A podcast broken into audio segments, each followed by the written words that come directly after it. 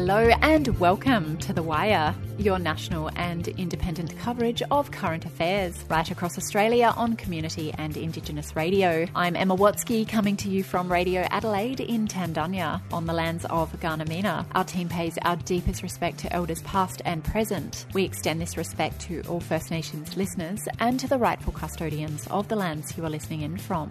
And today on the show, Labor government has traditionally supported community services like community radio. So I think it's a real opportunity for Labor to get behind and be at the forefront of creating new innovation, supporting the digital opportunities we have. Multicultural broadcasters from across Australia could be in line for millions of dollars in funding if submissions from two community radio peak bodies succeed. What could a financial boost mean for the sector? Also, the Tasmanian government has called an election a year earlier. With Tasmanians set to head to the polls next month, what are most wanting from their government? And later in the show, with more air pollution related deaths in New Zealand than Australia last year, you had to scratch your head and look at Australia and go, well, you know, something's wrong here. How can there be a cogent reason why New Zealand would have more air pollution related deaths than Australia? The Australian government's announcements on new fuel efficiency standards are geared towards improving transport emissions. But it's not just about reducing effects on climate. Is there also a hidden health benefit? We'll have this and more for you over the next half hour. We're on air across Australia thanks to the Community Radio Network and the support from the Community Broadcasting Foundation. First up today, the housing war continues with the Help to Buy scheme up for its second round of debates in Parliament this week. The scheme, a promise from the Albanese government at the 2022 federal election, is a form of co ownership, offering a contribution of up to 40%. The government says the scheme will bring home ownership back in reach for 40,000 low income Australians. To pass, Labor likely needs the Greens' support, but the Greens say they will not back the scheme, demanding significant changes to negative gearing and capital gains tax discount. National Radio News political correspondent Noah Seacombe spoke with housing spokesperson from the Greens, Max Chandler Mather, to find out more. What's your biggest concerns around the Help to Buy scheme in the current housing crisis? Well, right now, the government are proposing a scheme that will only help 0.2% of renters every year buy a home. And for the other 99.8% of renters, their scheme will actually drive up house prices, which, in the context of one of the worst housing crises this country has faced in generations, we think is a really bad idea. Now, in practical terms, what will happen is one of the few lucky people that win the government's new housing lottery, in effect, the 0.2%, they'll have more money to bid up the price of housing at an auction. For every other renter at that auction trying to buy a home who doesn't have access to that scheme, well, the house price will be pushed out of reach again, which is exactly why, by the way, we are pushing so hard on phasing out the big tax handouts for property investors like negative gearing and the capital gains tax discount because first home buyers are already screwed over by a tax system that often pushes house prices out of reach. And so when it comes to like the Greens are also calling for the changes to negative gearing and mm. capital gains tax. What impacts do you think like believes the negative gearing is having on property markets at present with investors? So, so basically what negative gearing and the capital gains tax discount are are big tax handouts for property investors. All up, these all sorts of tax handouts from the government for property investors will cost the federal budget half a trillion dollars over the next 10 years. And what they are is essentially a huge incentive and a massive stimulus paycheck to property investors to bid up the price of housing. In practical terms, again, I think the auction is a great way to think about it. If you are facing an investor at an auction, well, they get access to these big tax handouts that a renter trying to buy their first home doesn't, which means regularly people have the experience of thinking they've saved up enough money to buy a house. And then all of a sudden, along comes a property investor who is able to use these tax handouts to bid up the price of housing. And that's why we have, since the year 2000, when the capital gains tax discount was introduced by the Howard government, on average, house prices have increased more than two times every year that of wages, which is just a completely unsustainable system. Exactly why we think we should phase them out. See, the thing with a lot of this discussion is it sounds like really obvious and simple, sort of mm. moving money from one select group to everyone. Yes. Why is it so hard to get this through? I think a few reasons. I think there's some very powerful interests that rely on the housing system working in a way that generates enormous profits for a few big groups. The big banks are heavily invested in the housing market. They make billions and billions of dollars of house prices continuing to go up, and property investors taking out mortgages and continuing to bid up the price of housing. Property developers also make a lot of money, and also property investors. And let's be real, you know, right now, the federal Labor government, well, 75% of all Labor parliamentarians are property investors. It's about 65% of coalition MPs are property investors. And I think the public looks pretty poorly on the two major parties refusing to touch the massive tax handouts that uh, a lot of their government members benefit from. And so back to the help to buy sort of scheme, the way that it's limited to 40,000 places mm. over four years, it's a drop in the ocean, really. Yes. If it gets through as is, do you think that, like, what do you see happening from that? Do you think it'll be revisited or do you think it'll be a do it and leave it? I reckon they'll do it and leave it. They haven't even answered some very basic, detailed questions about help to buy. What happens if you, uh, there's the right now to access this scheme, you have to earn under uh, a certain amount of money if you're a couple or an individual. What happens if after a year after buying your property you get a pay rise and you get above that? The government actually hasn't said what happens then. Are you forced to sell? They don't know. What happens if you have to make renovations? Does the government chip in a little bit on those renovations? What happens if you have to make repairs on the house? They actually haven't answered a lot of these questions. So it's not even clear how the scheme would actually work. National Radio News political correspondent Noah Seacombe speaking with housing spokesperson from the Greens, Max Chandler Mathers.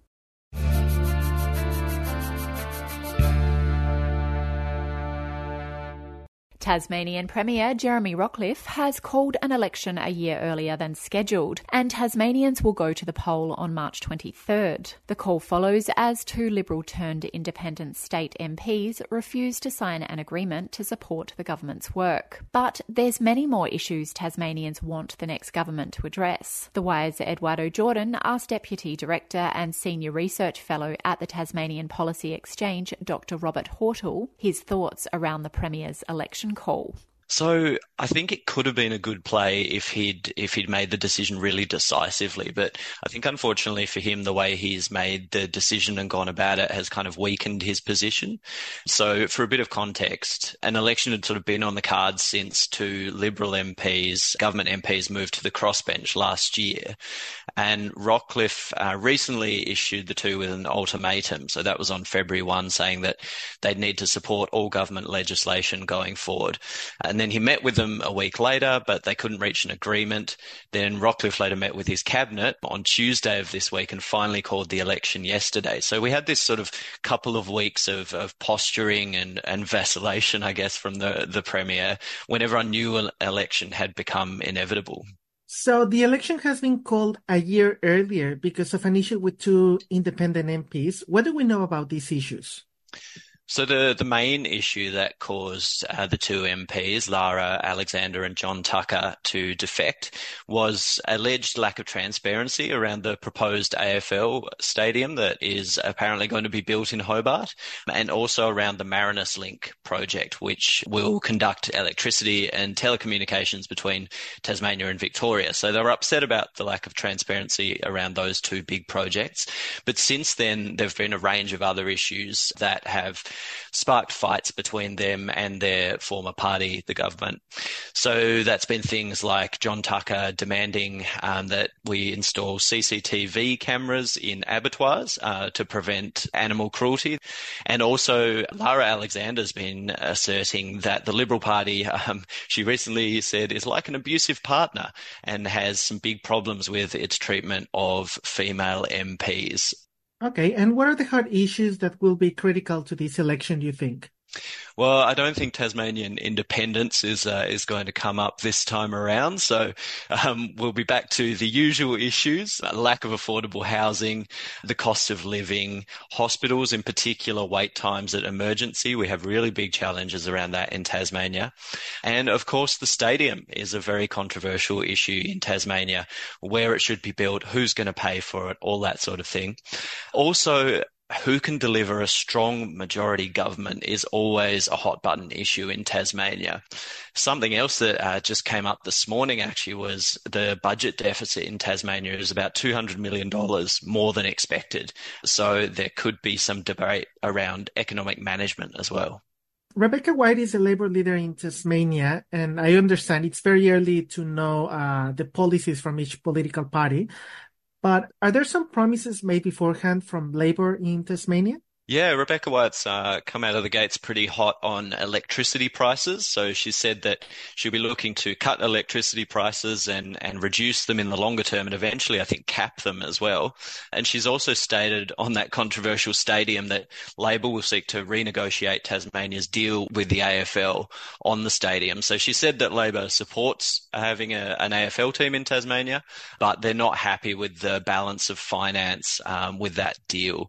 Now, Tasmania is the only liberal state left. Almost, well, all the states and territories are uh, Labour.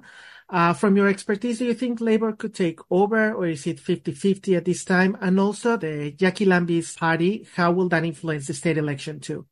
Yeah, it's a great question. Uh, and look, it's a really tough ask for Labor to get to the required number of seats to form a majority government.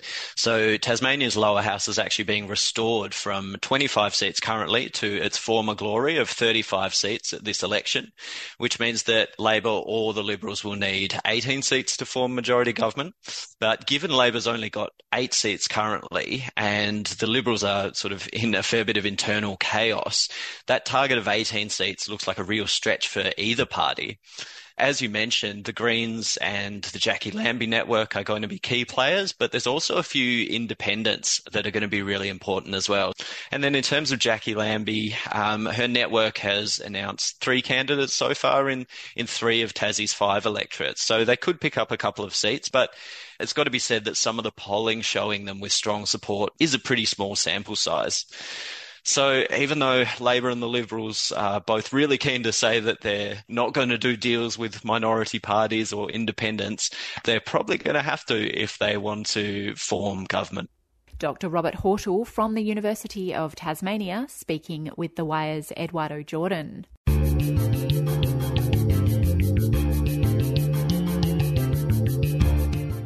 Across Australia, you're listening to The Wire, Community Radio's national current affairs program.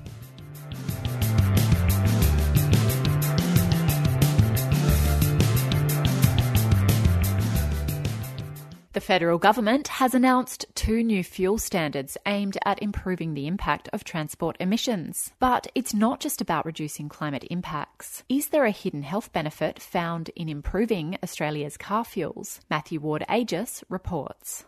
The federal government says Australians will be getting more bang for their buck come January 1 next year, when its new vehicle efficiency standards come into effect. It says those standards would save motorists about $1,000 on their petrol bill each year. And it comes on the back of a similar announcement that would introduce a fuel quality standard aimed at reducing noxious emissions. The policies have been welcomed too, enthusiastically by environmental advocates and cautiously by automotive and consumer groups. The overall premise of it is to try and catch up on essentially what the rest of the world is doing and what we should have been doing for more than a decade. That's Mark Borlace, future mobility specialist at the Royal Automobile Association in South Australia. The change to the in the federal Labor government has meant that they've got a, an agenda to at least try and match some of the world and the emission standards, and to do that you need your fuel refineries to have a, a different process for making cleaner fuels, and you've got to start to incentivise cleaner cars coming to Australia, or looking the other way, disincentivise heavy polluters from coming to Australia because Australia has been going against the trend. Borlace says that trend has been for the average Australian car to grow in size, compared to most other markets where they've been shrinking, including the big truck loving United States. The Australian government is looking towards a US style standard.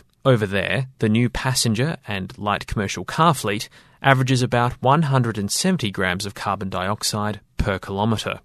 In Australia, it's nearly 10 grams higher. Over the course of a year, that works out to around an extra 110 kilograms of CO2 per car on average. Across all cars on the road, that's a million tonnes of carbon that could be avoided. Australia's fuel efficiency standards will work like those in other countries, where automakers aim to keep the emissions of the cars they sell below a threshold.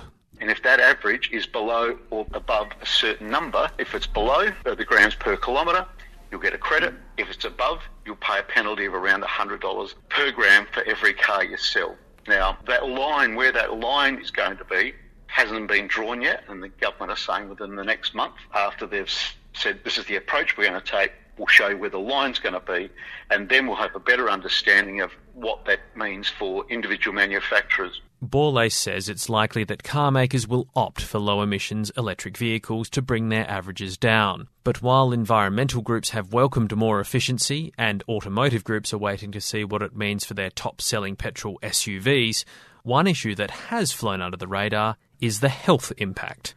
The federal government says its new standards would save Australia $6.1 billion in health and fuel costs until 2040. Quality standards are designed to reduce pollutants being emitted from vehicle exhausts, and more efficient vehicles should mean less of those materials are leaving the tailpipe as well. Claire Walter is a public health PhD candidate at Melbourne University's School of Population and Global Health. Last year, she co authored a paper on the health impacts associated with traffic emissions in Australia. It came as Australia was found to have fewer premature deaths from air pollution than New Zealand, a smaller country with fewer people and fewer cars. I mean, when New Zealand came out with more air pollution related deaths in New Zealand than Australia last year, you had to scratch your head and look at Australia and go, well, you know, something's wrong here. How can there be a cogent reason why New Zealand would have more air pollution related deaths than Australia? She says the difference comes down to accounting. New Zealand considers two types of tailpipe emissions in air pollution deaths. One is toxic particulate matter called PM2.5. The others are nitrous oxides. Australia, on the other hand, traditionally considers only PM2.5 in its counting. Australia's been using very outdated data and methods that have biased our results towards underestimating. New Zealand attributed just under 3,500 premature deaths to air pollution. When the New Zealand methodology is applied to Australia, Walter found more than 11,000 Australians would die prematurely from air pollution each year, a figure that the Albanese government is now using. So, Claire Walter, why are nitrous oxides so bad for human health? We know nitrous oxides are the best surrogate for vehicle pollution. Um, they're the most specific to vehicles in urban environments. And we also know nitrogen dioxide itself has inflammatory effects. So we inhale it, it increases inflammatory markers in the lungs. It causes, you know, immediate difficulties um, in people who are sensitive with breathing. It increases the risk of both upper and lower respiratory tract infections. But it also causes systemic inflammation. And why that's really important is it puts our whole body under stress.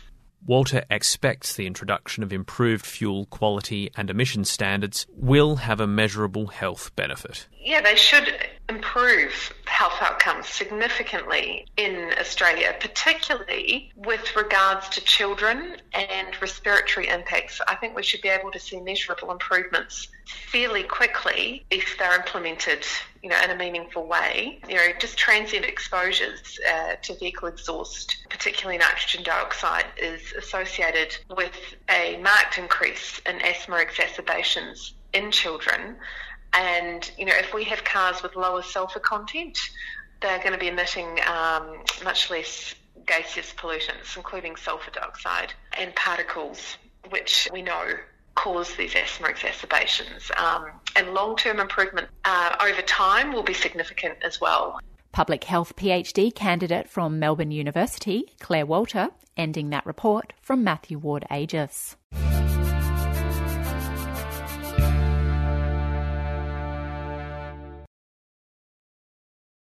Ethnic and multicultural broadcasters around the country could be in line for millions of dollars in extra funding if submissions from two community radio peak bodies are successful. The National Ethnic and Multicultural Broadcasters Council has joined the Community Broadcasting Association of Australia in asking the federal government for more money ahead of this year's budget. Stephen Stockwell has this report. There's been a lot of change for community radio stations over the last few years, which amid funding shortfalls have prompted these pitches. The Community Broadcasting Association of Australia, the CBAA, is asking the government to double its funding from around $20 million a year to over 40. The National Ethnic and Multicultural Broadcasters Council, the NEMBC, has made its own pitch, asking for $2.6 million. Russell Anderson, the CEO of the NEMBC, says this extra funding is something ethnic and multicultural broadcasters really need at the moment. We're moving into a whole new stage of production with people post COVID. We're sort of reviewing how we're doing things and what we need to do. The CBAA has recently released a new 10 year plan, and Russell likes how it has lent on that to explain the need for more funding. He says the NEMBC submission, which is asking for more money to run training, for news production, and to support refugees and new communities, is complementary. But it ties really well with the roadmap. And it links very much with the CBAAs, which is what we're trying to achieve across the sector as well, to have those linkages and that commonality where we're all speaking on the one voice and unity while also just recognising all of our diverse sector. Russell says there are plenty of challenges facing the sector over the next decade as it recovers from COVID and looks to the future. He says there are exciting digital developments to be explored and that it's important for migrants and refugees to have support to find their voice on radio.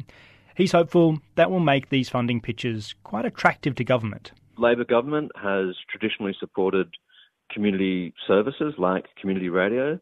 So I think it's a real opportunity for Labor to get behind and be at the forefront of creating new innovations, supporting the digital opportunities we have. In recent years, the funding model for community radio stations has failed to keep pace with rising costs, leaving the sector $5 million worse off a year. Stations apply for funding through grants, but the sector hasn't had the money to fund all the applications that it's had from stations. It's been short about $10 million a year for the last seven years. Rhys Kinane from the CBAA says there have been some measures to address rising costs, but more is needed. Last year, the Albanese government secured our funding uh, at current levels and committed to keeping up with costs from now on. But funding levels currently remain insufficient to meet the very high demand from stations for grants to help them serve their community and have a positive impact. Rhys was in Parliament House in Canberra last week, making the case directly to politicians for more money. He's hopeful that the CBAA pitch for an extra $20 million a year will be successful. It's always a hard fight to get funding out of governments. We have a very passionate champion for the sector in, in the Minister for Communications, Michelle Rowland. Uh, so she's endorsed our plan for greater impact, and we hope she will champion the case for more funding from government to help us achieve it. What are our chances? Look, the odds are, are better than they have been in recent years. While a funding pitch in the tens of millions of dollars might seem like a lot, John Budarick, a senior lecturer in the Department of Media at the University of Adelaide, says ethnic and multicultural broadcasters are worthy recipients. He says they've struggled financially for a long time, despite the vital role they play in Australia. Ethnic media can provide really important information and news to their community, which is actually incredibly vital for people who are both new to Australian society but who have also been here for a long time. John feels the sector is particularly well placed to deliver on social inclusion programs, saying it's a great place to build feelings of belonging and community. This can work both through um, the audience of the radio and hearing their own stories and other stories as well through radio, but also through people, particularly young people uh, amongst um, minority and ethnic and migrant communities who come into the stations and actually produce their own work and have a meaningful role in producing cultural content that is significant to them and, and to their communities. While we do have access to information in so many different places now, especially online, John says that community radio still has a really important role to play. Radio is, is a very powerful medium for community development uh, and bringing people together. And community radio is often one of the few sites where different groups can come in and have ready access to equipment to produce their own media in their own voices and uh, uh, uh, target a specific audience in their own languages. Senior lecturer at the University of Adelaide, Dr. John Budarick, ending that story with Stephen Stockwell. And unfortunately, that's the end of the show today. Thanks so much for listening. The Wire is a co production between 2SER in Gadigal, Sydney, 3ZZZ in Naarm, Melbourne, 4ZZZ, and Radio 4EB in Meanjin, Brisbane, and Radio Adelaide with the great support of the Community Broadcasting Foundation and the Community Radio Network. Remember, you can check out our stories at thewire.org.au and follow us on Facebook and X. I'm Emma Watsky, coming to from Radio Adelaide in Tandanya, Adelaide. Thanks so much for your company, and we'll see you next time on The Wire.